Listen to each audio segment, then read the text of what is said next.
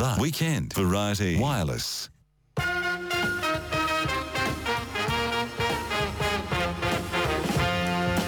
Isn't spring lovely? The smells. New Zealand native smells too. Mahoi, pittosporum, just beautiful. Plant them, enjoy. Okay, tomorrow night we're continuing with this rundown to the final blessed end of World War I, what was happening each week with Glenn Harper. It's called Jesus, Make It Stop, from a poem by Siegfried Sassoon.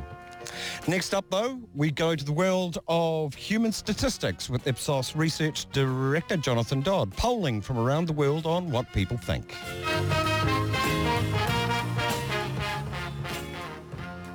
The Weekend Variety Wireless. The world of human statistics polled people and the insights that the polling gives us. Jonathan Dodd, Research Director from Ipsos, who do this sort of thing. G'day, Jonathan. G'day, Grab. All right, we're talking about something called populism, I suppose, is a term, although I am worried that populism is often used to things used to describe things that a lot of people like that you don't. I guess it comes down to the numerical majority, and yeah. I agree it's probably a pejorative term because there's always the assumption that if it's too popular it must be bad, you know. Yeah, like ABBA or the Beatles.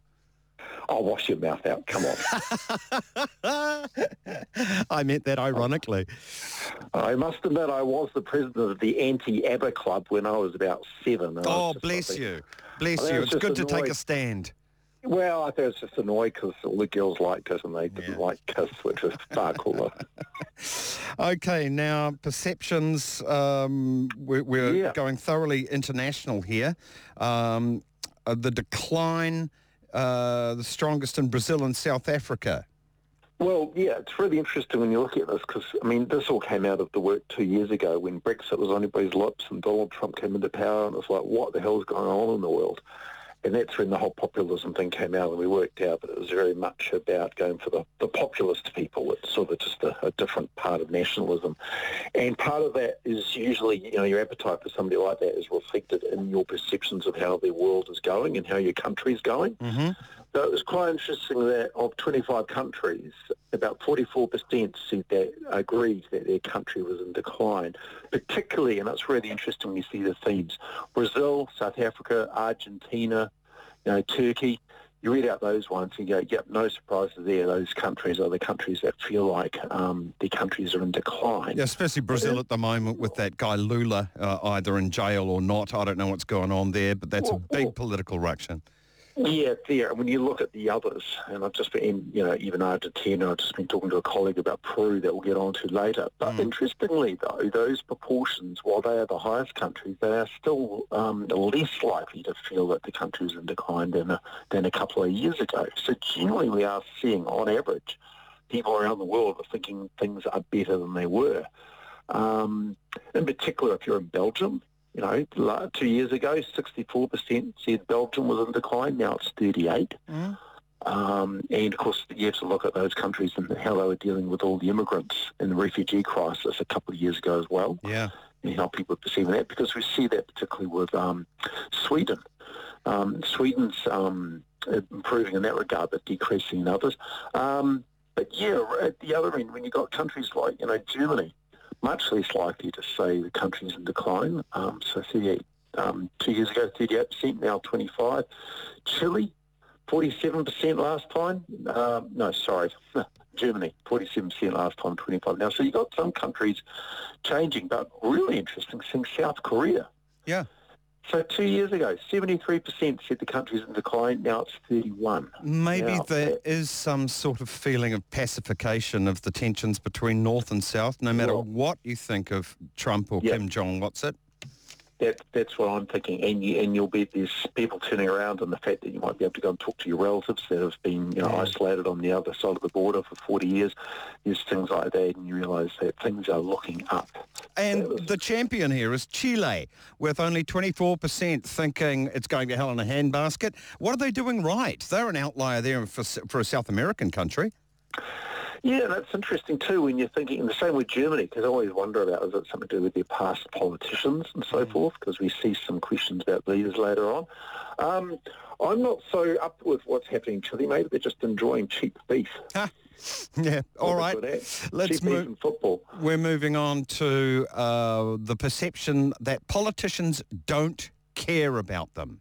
Yeah, people like me. Yeah, and again, that's gone down. So overall, when you're thinking of things are going right, why are they going right? Are politicians caring more about us? And I think this is where, on average, politicians have probably got a wake-up call a couple of years ago and thought, hell, people are going for the likes of Trump and some of the unusual ones, and even the Brexit thing was about people feeling alienated and not being cared about and so forth. And so they started voting for themselves and not other people or the greater good.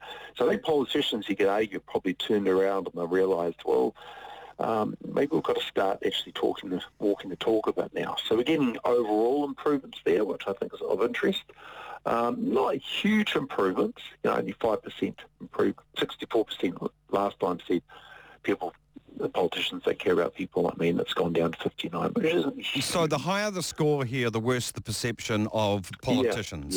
Yeah. So it's gone down a little bit. There aren't any massive changes, which I thought was interesting. Even like in the US, it went from 66 to 64. I haven't highlighted too many big changes because always we like to go, well, how's the US going, and those sorts of ones. So then it's like, well, okay, maybe it's because they've been liking different types of politicians and stuff like that. And again, we're saying, you know, should politicians be able to say what's on their minds regardless of what anybody thinks? So you might, it's interesting. You might go, yes, we want honest politicians that are really clear, but when you get one like that, you start realising the problems, because in the US, 2 years ago, on the after Trump got into power, 60% were going, yep, you should be able to say what's on their minds regardless of what everybody thinks. 2 years of Trump later, they're going, oh, maybe it's not such a good idea, and it's gone down to 48% in the US. So it's quite interesting. I'm not trying to make this out as an anti or pro-Trump thing, but when you clearly get this in some countries, you can see how people change. Yeah. But in Sweden, you know, Sweden's been going through some big changes because they're actually a very homogenous society, and they've been getting a lot more immigrants and has been causing problems. Yep. You know, we think it's all wonderful up there, but it's just wonderful because nobody's been rocking the boat. So they have been having challenges. So you're getting, I think the political correctness and so forth, people are getting tired of them. They're getting more likely to say, noticeably more likely to go, we want people to say what's on. Yes, I think so, a degree of political correctness which seemed to be inherent in the Swedish culture, kind of bless them, is actually doing real damage, and there's a bit of a turnaround there. Yeah, and you know, everybody feels fine with that kind of thing until they feel like, oh, hang on, the country's changing the way they don't like. So they start. So you can see here, like, all these things that just reflects to what stage in the political economic cycle a given country's in and what they're going through. Okay. So you can see these things coming through. All right, it's kind of on the same subject. The same country's polled on a leader willing to break the rules. Yeah, funnily enough, it's the lowest in Germany. Thank goodness. It's way low, actually, 17%. And the next, it's fresh air to Sweden with 32. Yeah, although, so again, it's Sweden's right down there, but again, they've increased. So they've gone up 10% from last 2 years, just in line with what we were saying before. So we're definitely seeing this growth in Sweden of people going, no, actually, we want a strong leader that can do these things and talk and say the unsayable, whereas Germany's just like, nah, we've done that, been there, done that. And the same, though, it's interesting, though, we can make those jokes about Germany with its history, but Spain isn't exactly innocent when it comes to civil war and fascist leaders and so forth. And they're right up there, and increasingly so. So 2 years ago, 35% of Spaniards said we need a strong leader willing to break the rules, and that's gone up from 35 to 58%. Yeah. And so again, I suppose one does have to take into account how rubbish the rules are as far as the perception goes. How do people perceive the law? You know, and that's why I'm wondering if India, with 68% wanting a leader to break the rules, maybe the law's rubbish. Yeah, I think they were talking about rules being figuratively speaking rather than necessarily breaking rules. There's changing the law and breaking the law. Okay. But the thing with Spain, of course, is, and it's interesting talking about Spain versus Germany. They both had, questionable leaders. But Germany's in good economic conditions, so they're going, why do you need somebody to break the rules? What's the point? We're doing all right. Whereas Spain, they've been an economic basket case, so they will be the ones going, well, what we've been having isn't working, so let's change. Okay. Now, politicians with radical ideas, do we like that idea or not? Yeah. Is it too risky to elect political parties or leaders with radical ideas? And, Peru, right up there at 57%. So I did my homework because luckily we have a Peruvian researcher on staff. And then I checked out Wikipedia and, it's just full of corruption.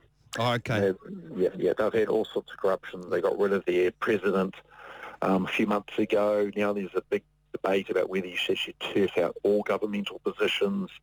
Yeah, so it's just corruption after corruption. And just to reiterate, the higher the score here, the less risk people see in electing radicals. The higher the score, they're saying it's the more likely they are to say it's too risky. Right, too risky. Higher the score, too risky. Pardon me. Yeah.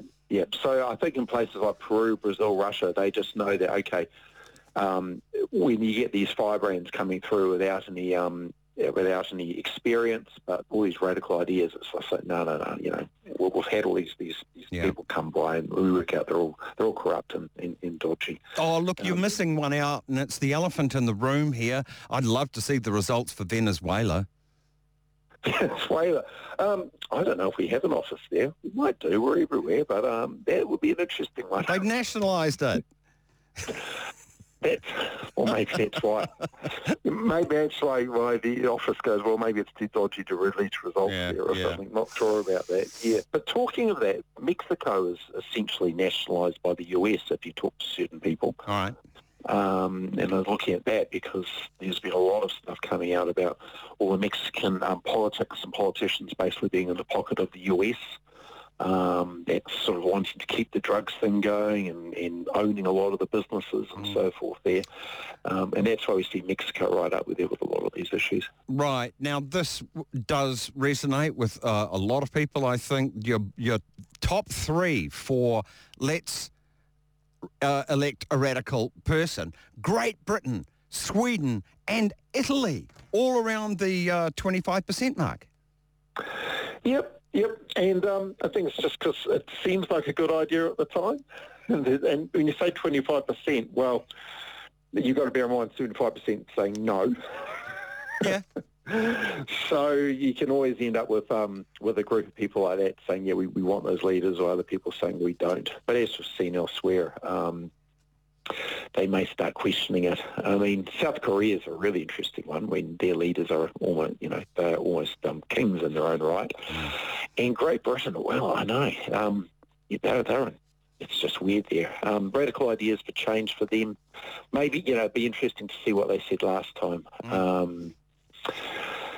But, the thing with Great Britain, though, is that I have to admit that the research there includes, obviously, Ireland, Wales and Scotland, and when it came to Brexit, they voted very, very differently. Mm-hmm. So the majority of that, of the 28% of Great British people saying it's too risky to elect these political parties, well, it'd be really interesting to see how that splits up with the likes of Scotland and so forth. I imagine they'll be going, it's not risky. Now, reactions to being strict enough when it comes to crime. Yeah. Do you think authorities in your country are too strict or not quite strict enough in terms of crime? Yes, that's interesting. You have so many people, and again, these countries where we worked out, if nobody's happy with the politicians, they're often corrupt, they don't, and so forth. And they're all right up there saying that people aren't strict enough for crime. Peru, South Africa, Mexico, Chile, they're all saying that the authorities are not strict enough, which is quite interesting because when you've seen those are the countries where the authorities are the most questionable and where the police force is often quite questionable. You've got corruption. And I think in that situation, you'd be wanting people to be less strict with crime. I don't know. Maybe they're thinking that it's so corrupt, they've got to be stricter and people are getting away with it. But. And look, Japan here, only 2%. think that the country is too strict on crime. That'll be all the criminals.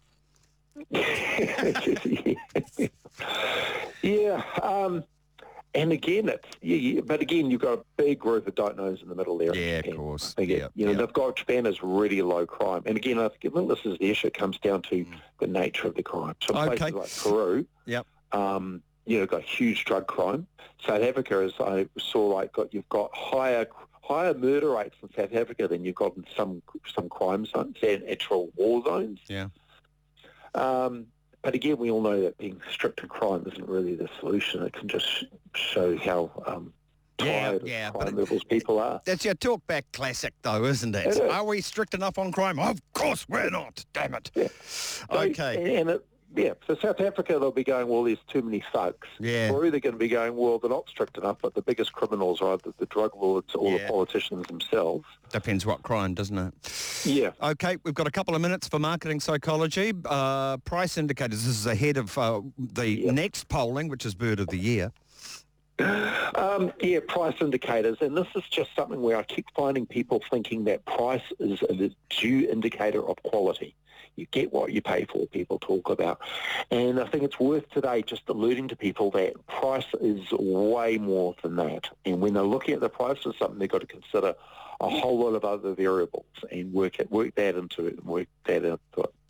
So, for example, people tend to think that, hey, if companies just want to sell more, they should reduce the price. And I saw this the other day in a big online discussion with a very expensive retailer of cycle clothing in the UK that's getting rid of a whole lot of their staff. And everybody went on going, well, hey, if they reduce their prices, they'd sell more stuff, which is really simplistic. So you know that you can actually increase sales by putting up your price. Yeah. That's something people are surprised about. Price looks like prestige, yeah. Exactly, indicates prestige. If you're really rubbish at something, hike up your price. It'll make you seem better. Then you've got to consider about the perceived extra value. And if you'll remember back when vinyl records were selling for $10 and CDs came in at $30. Yeah, that was criminal. Yeah. And CDs were actually cheaper to make. Yeah. You had the perceptions of better quality and greater convenience, so you charged more. So people have to bear in mind that. Then you got the competitors. If you got no competitors, you can put up your price. Yep. And that's the whole issue with monopolies, of course. But if your competitors are much more expensive, you could do well by being cheaper. Or if they're really expensive, you can go, well, I'll just charge a lot too. And if we're all charging a lot, we can all get away with it. Petrol companies. Said rarity. We all know about supply and demand. And we see that in auctions, of course. And, of course, how many other people want something. Then there's something people often don't think about, which is consumer trigger points. You often find yourself saying, oh, $5 for this or $10 for that. I can't justify spending that much for a certain product. And companies often know that when they really do have to raise prices because of their own manufacturing costs, to raise them above a certain point can often be a royal trigger value. So say we take an item of $5, the difference between going from $4.90 to $4.95, consumers won't notice it, but if you go from like $4.95 to $5.10, might only be like a 5 cent difference, 10 cent difference, but it's that psychological point. Yeah. And that's when a couple of years ago we saw a whole lot of companies reducing product pack sizes. And they realised that, well, if we can't put the price up above a certain point, but we've got to maintain a minimum margin, so reduce the actual cost that it costs to make by reducing pack sizes. That's another way people do things. Okay. Jonathan, we have to up stumps, but no worries. It's a comprehensive walkthrough, I think. So Jonathan Ipsos, Jonathan Dodd of Ipsos, Research Director. We're going to Bird of the Year next, and thank you. Curiosity not only killed the cat, it spawned a whole radio show. Graham Hill's Weekend Variety Wireless on Radio Live. Enviro news and issues on Radio Live. Friends, you owe it to yourself and your family to leave the congested city and enjoy what nature intended you to enjoy. Bird of the Year is underway. It only runs for 2 weeks, so get out there and vote. Get on your computer. It's easy to find. Just put in Bird of the Year. It's a Forest and Bird-based thing. It's been going since, I think, 2005? The most glorious year, of course, was the year of the grey warbler, which won hands down in 2007. Oh, what a lovely animal. Here it is again from my backyard. That is the sound of New Zealand, I maintain. Kimberly Collins from Forest and Bird for the update for the midway section, the midterms, we could say, for Forest and Bird's Bird of the Year. Hello, Kimberly. Hello. All right. Let's just talk, before we get into the Russian hacking and things like that that have beleaguered yet again, the Bird of the Year, let's get the top 10 as it stands. Yeah, okay. So the latest results for Bird of the Year are in number 10, we have the Black Robin with 881 votes. It's not actually a robin. It's not a robin. It is a robin. No, isn't it just a black tomtit or something? No, I'm pretty sure it's in the same family as robins, but I could be wrong. Okay, see, fake news comes into this as well. Oh, absolutely. You've got to really watch out for that fake news. We've had a lot of that flying around on social media. Yeah. Lots of smear campaigns in the works, but, you know, there's nothing you can expect. Okay, 10, the black tomtit. Yeah. All right, what's number 9? Number 9 is the blue duck, the Feor, with 992 votes. Yeah. Number 8 is the Ruru, the moorpork, with 1,011 votes. Uh-huh. Number 7 is the Hee-Hee, the Stitch Bird, which is actually being backed by Justin Lester, the Mayor of Wellington, with 1,087 votes. Yeah. Number 6 is another garden bird, the fantail or piwaka waka, with 1,129 votes. A previous winner, yes.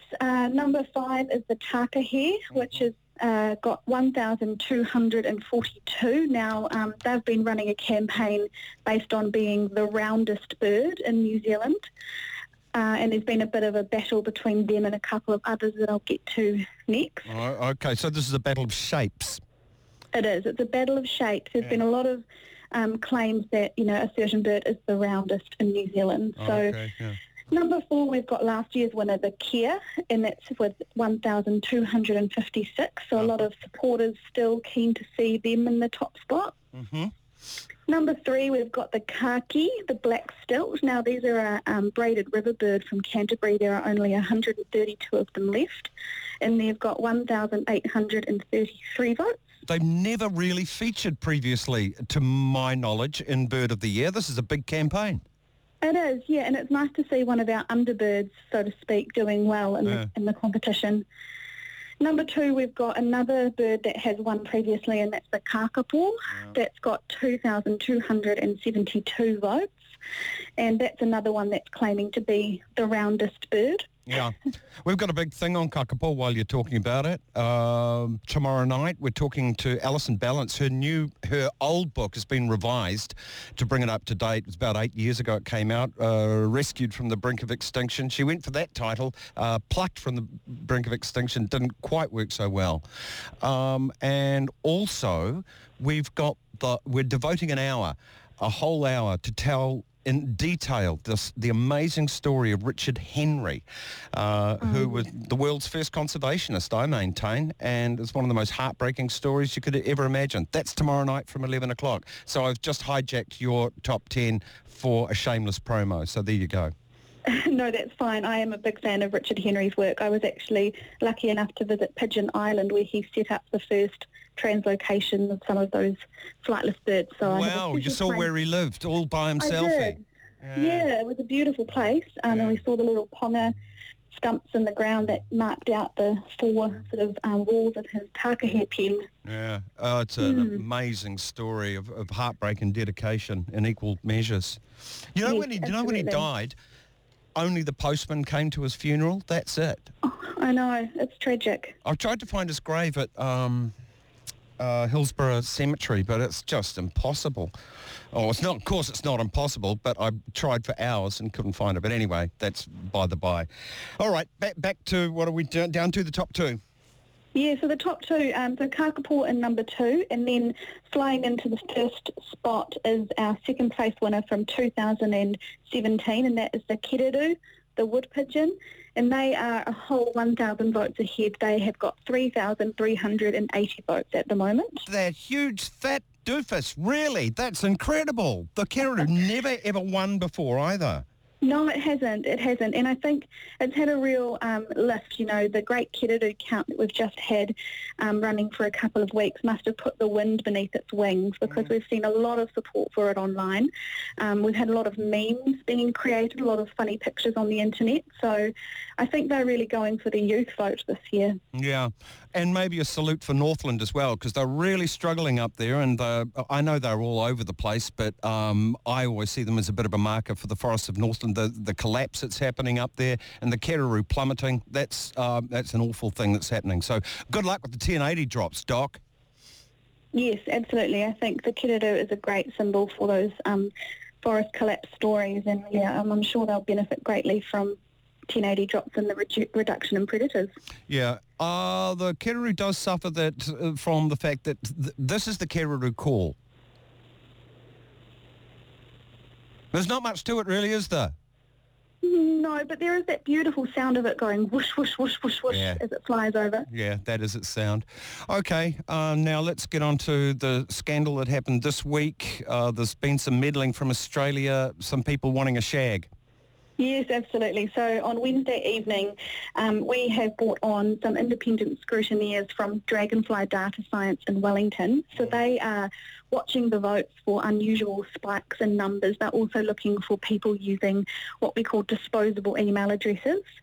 And on Wednesday night, we had them notice 310 dubious votes for the shag from an IP address in Perth in Australia. So we leapt into action and reversed those pretty quickly, and we are continuing to monitor.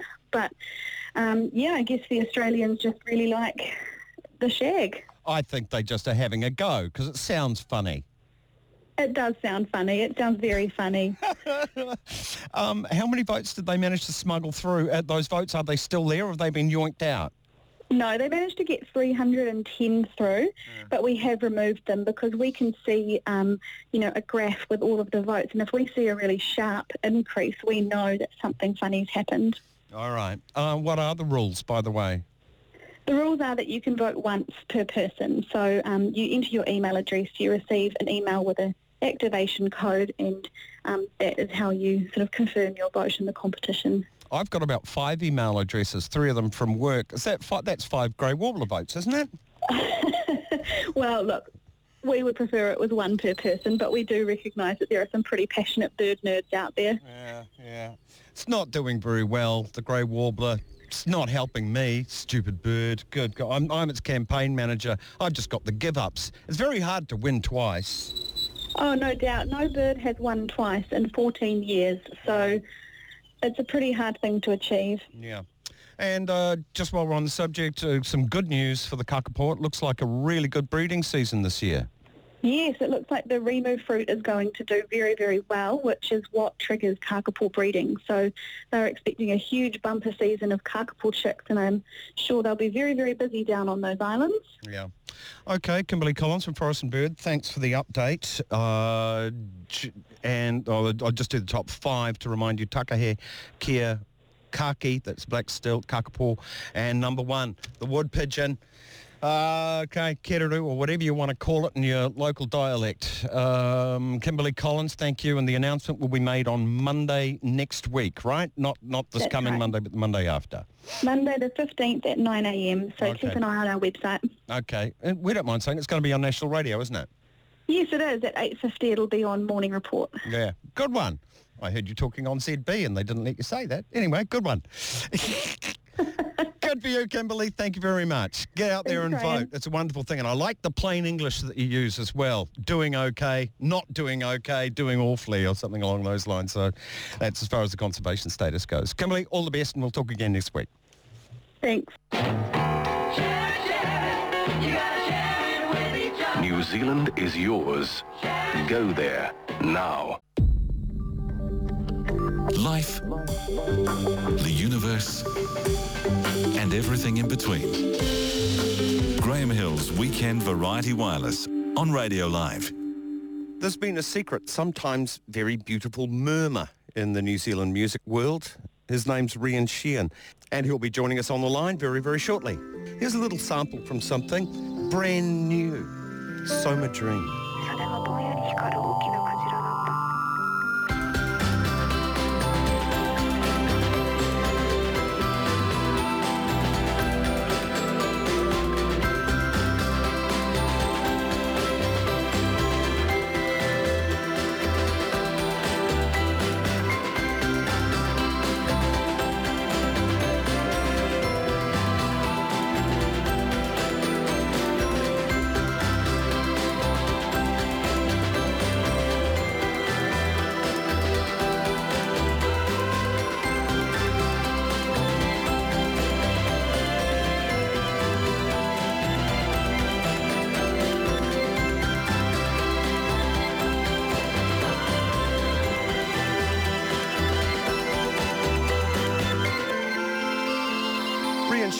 Is on the line and at the moment on tour presenting his music, and we'll find out how on earth it works, because it's not your average three-piece guitar, bass, drums affair at all. Rian, is this a sort of realm of music? I recoil really at calling it ambient because I think it's a bit more than that. But have you cornered the market for this sort of thing? I don't know too many people doing it. I don't think I've cornered the market. There seems to be quite a lot of this music happening. I guess it's called, there's lots of terminology and genre names for it, but I guess neoclassical or modern classical music seems to be used quite a bit. It's definitely quite popular overseas, I think, in the UK and Europe at the moment. There's some pretty amazing artists releasing music. But in New Zealand, there are a couple, but yeah, I don't really think there are many people playing this music live, so... yeah, so it's interesting. Did you get into this after the last time you listened to a prog rock record or a piece of Brian Eno, or did you go to music school and approach it from that angle? Well, actually, Brian Eno's ambient works have been a huge influence on me, and they were in my early life, and also people like Lisa Gerrard, her soundtracks, even Michael Stearns, who did, I remember the first time I saw Baraka, film, and he scored that with Lisa Gerrard, and that blew my brain. That was when I kind of decided that that's what I wanted to do, really, back in the early 90s. Yeah. It's fun music to write, I guess. Okay, this new album called A Quiet Divide, it's only a third, isn't it? Does that mean these things take a bit to make until you're happy with them? Actually, this is my fifth album, and I've released an EP and quite a few soundtracks and things in between, but my earlier work, that was predominantly more electronic, but not entirely, but it had more of an electronic feel to it. Can I make it at least one row up from the back of the class by saying this is the third album of this type? Oh, of course, yes, no, you're right, I guess, yeah. But I take the uppercut, fair enough. Earlier on, I found myself pigeonholed into playing, and, when we were touring, I was playing a bit overseas and ended up just playing in clubs with a laptop and a MIDI controller and dance parties and playing late at night, and it really wasn't what I wanted to do, to be honest. And so, since then, I've been writing music which is more orchestral and band-orientated, but it still has elements of what I've done in the past, electronic and lots of big atmospheres that we recreate in a live environment. What is the live performance like? Because I would find it hard to imagine, or at least I would expect quite a thing, really, given the nature of the music. So I play guitar through lots of effects pedals and create these atmospheres. I have Jeff Boyle with me. He's also an amazing guitar player and has been a big influence on me. And he's in a band called Jacob, which is quite well known, probably more well known overseas actually, instrumental kind of rock band. And also Ed Ziccola, who's on synths, and Steve Bremner on drums. My wife Rashi actually plays the piano in the live show, and she played some piano on the album. Marika Hodgson on bass, percussionist Grant Myhill, Anna Edgington, who's joining us. She sings these beautiful ethereal vocals. And then we have a string section as well. We played in Dunedin on the weekend, and we had a large string section there. Some of the towns we have smaller string sections, which is great because it makes it more intimate.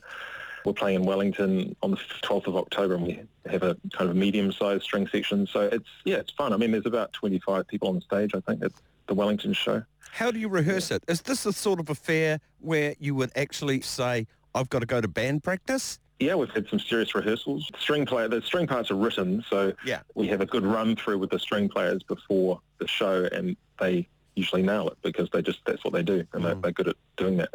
But the band's pretty well rehearsed, and Dunedin was our first gig, and that seemed to be a pretty good way to rehearse in front of an audience. Okay, it's interesting you mentioned Jacob. There are some elements of New Zealand music, and I think it's quite peculiarly New Zealand music, that give me a bit of a hint of this textural wash. One of them's Roy Montgomery. He's just released a beautiful thing called Landfall.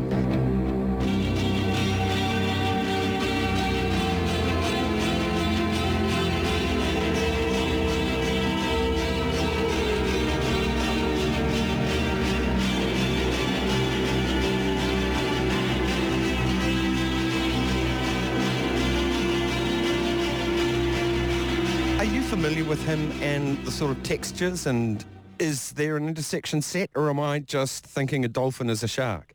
No, I'm definitely familiar with Roy's work. I had actually heard some of that new album, which is really cool. You know, I love that stuff, those big guitar textures here, for quite a while, I believe. Yeah. Writing and arranging. First of all, how do you write? That's an interesting question.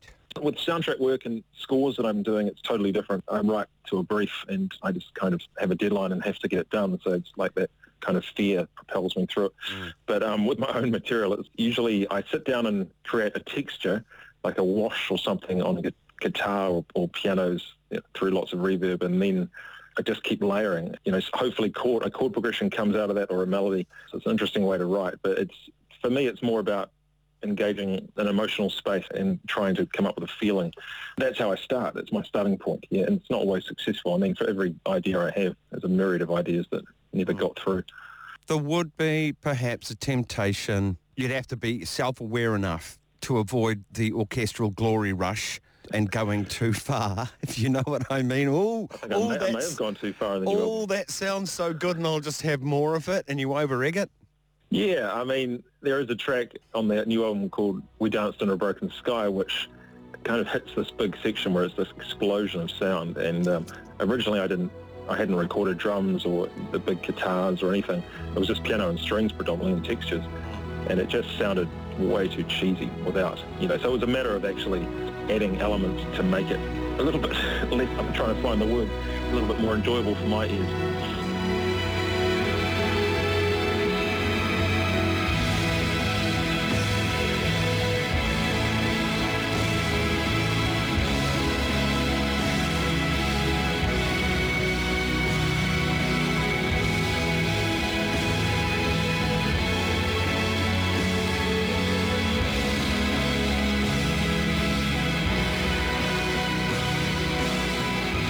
Okay, I think it would be an unfair association with what you do and those wishy-washy, that new age waffle, throw in a whale song and, do your meditation or to this sort of music. You mean the music you hear when you're having a massage or, a spa or something? Yeah. I definitely try and avoid that for sure, but it's interesting. The genre of new age music has kind of come back, and it's not as bad as it used to be. There's some amazing music coming out, and it's the connotation seems to has changed a little bit, which is interesting. But it's really tricky to put my music in a genre. The new album is heavily orchestral, but also, it's also very ambient and has some big atmospheric textures and tracks that are just piano only. And so I always find it hard to put it into a genre, but it was described by a reviewer in the US as being atmospheric chamber music, which I thought was a pretty good description. Yeah. It also has intriguing elements. You use the occasional sample. Your rules and regulations, if you have them, for sample using? Well, I record a lot of my own samples, so I have a big sample library of material, the atmospheres and things that I've recorded when travelling overseas, and I always take a field recorder with me. But there are some great places you can get, samples that you can use, like if you're talking about atmospheric sample, do you mean like dialogue samples, etc.? More often things that are hanging way in the background, like, I think is it part 6 from your Standing in Silence album, which I got because of this particular track. And you can hear children playing at a distance or something. It stretches your ear.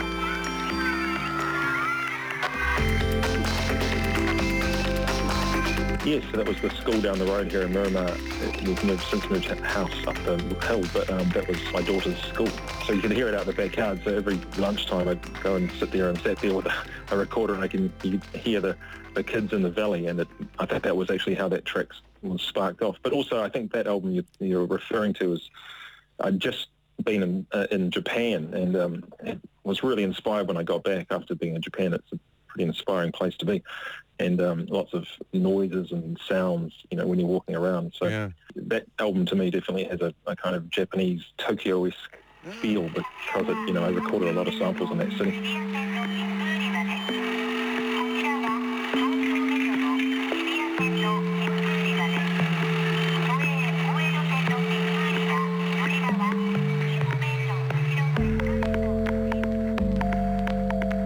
Okay, things you wouldn't use in the sample. If you had a damn whale call, you'd be put in the naughty corner, wouldn't you? Try and avoid whale calls and bird calls to a certain degree.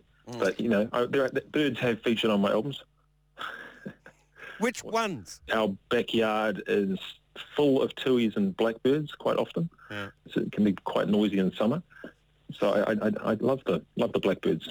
Yeah. There's lots of those here. Yeah, Paul McCartney used one in a song. I forget what it was called. What was it, that song called? Not a bad song, that one. Do you ever rock out? I rock out with my son. He's 9, and he's a pretty good guitar player, and he's really into rock music, like Pink Floyd and AC/DC, and he's currently obsessed with Mark Knopfler, and he sits in his room and just works this stuff out for hours. The smart kids are really retro these days. Have you noticed? Yeah, it's interesting, isn't it? He doesn't listen to modern music, and he's finding this music on Spotify. And I guess once you've found one genre, you get recommended other genres. But he's found Van Halen. That's his latest thing. He stole one of my synths from the studio, and he's worked out Jump on the synth. He's pretty proud of himself.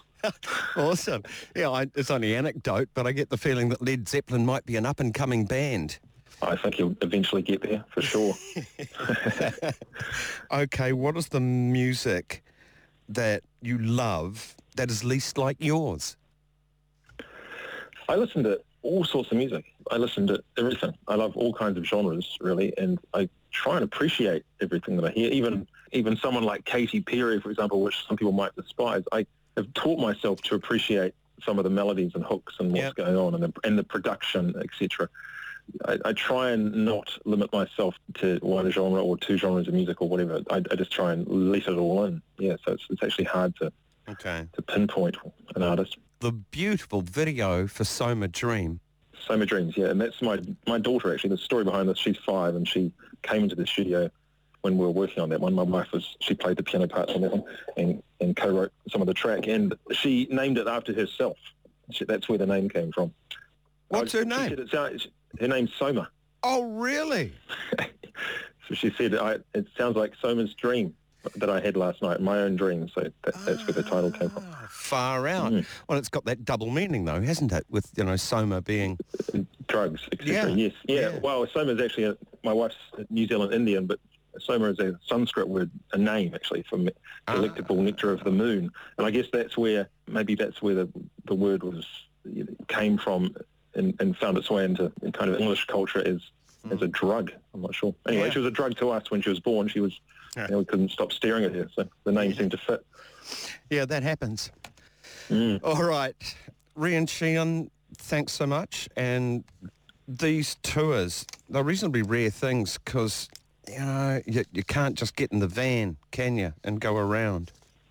No, well, actually, Weta Workshop helped us build some of the visual rig, so we have to freight that wherever we go. Mm. So, so there's a little bit of work required, but it's fun. They're fun shows to put on. I bet they are. We'll just give the dates. Friday the 12th of October at the Michael Fowler Centre. Oh, that'll be flash. The 20th and the 21st in the Nelson Theatre Royal. And that's part of the Nelson Arts Festival. And the 26th and 27th of October, Q Theatre in Auckland for what I imagine would be an immersive and, very pretty thing. Well, hopefully. People, if they don't like the music, I think they'll enjoy looking at it. Okay, so it's a visual experience as well, yeah. Yeah, it is. All right. The thing I like is that it's somehow I just pick up that there's something more to it than just the pretty textures. There's a depth to it. So do you know what I mean? Can you be better descriptive of that than me? I guess it's instrumental music. Song, there's no songs, but there are vocals. But we try and put people in a space. I guess it's kind of like these nostalgic soundscapes, and using lots of textures and strings and piano, and try and create something that's emotionally resonant, a place that people can kind of reflect and I guess off visually and with their ears. So it's kind of hard to put into words, but we're trying to put on a show that's interesting and emotive and enjoyable at the same time. Is much improvised, or you've got this thing organised? Not much of it's improvised at all. Oh, good for you. No, it's actually, everything is interconnected with the visual integration, so it's all very technical actually, and so everything you're hearing really is quite well rehearsed, and although you probably wouldn't realise it with some of it. I mean, it's just these big atmospheric washes sometimes, and other times it's far more orchestral sounding pieces of music, but... Yeah. Improv, that can be such a cop-out. Anyway. I've never been good at improv myself, but I'm sure some of the band would love to improv, but... Yeah, I don't let them. No, don't let them. The word jam makes me shudder. Right. Yeah. All right, Rian Sheehan, thanks so much. And the new album, A Quiet Divide, it's a beautiful thing. Do go have a look at the video, Soma Dreams. Now we know a little of the story behind it, and it's a lovely watch and a lovely listen. So, Rian Sheehan, thanks very much. Thanks for having me, Graham.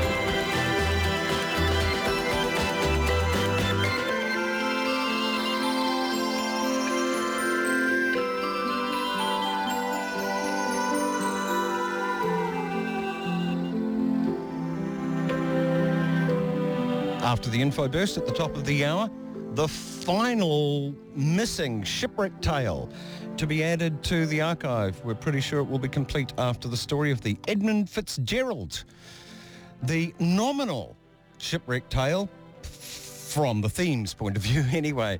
Here's new sport and weather. It's 11 o'clock.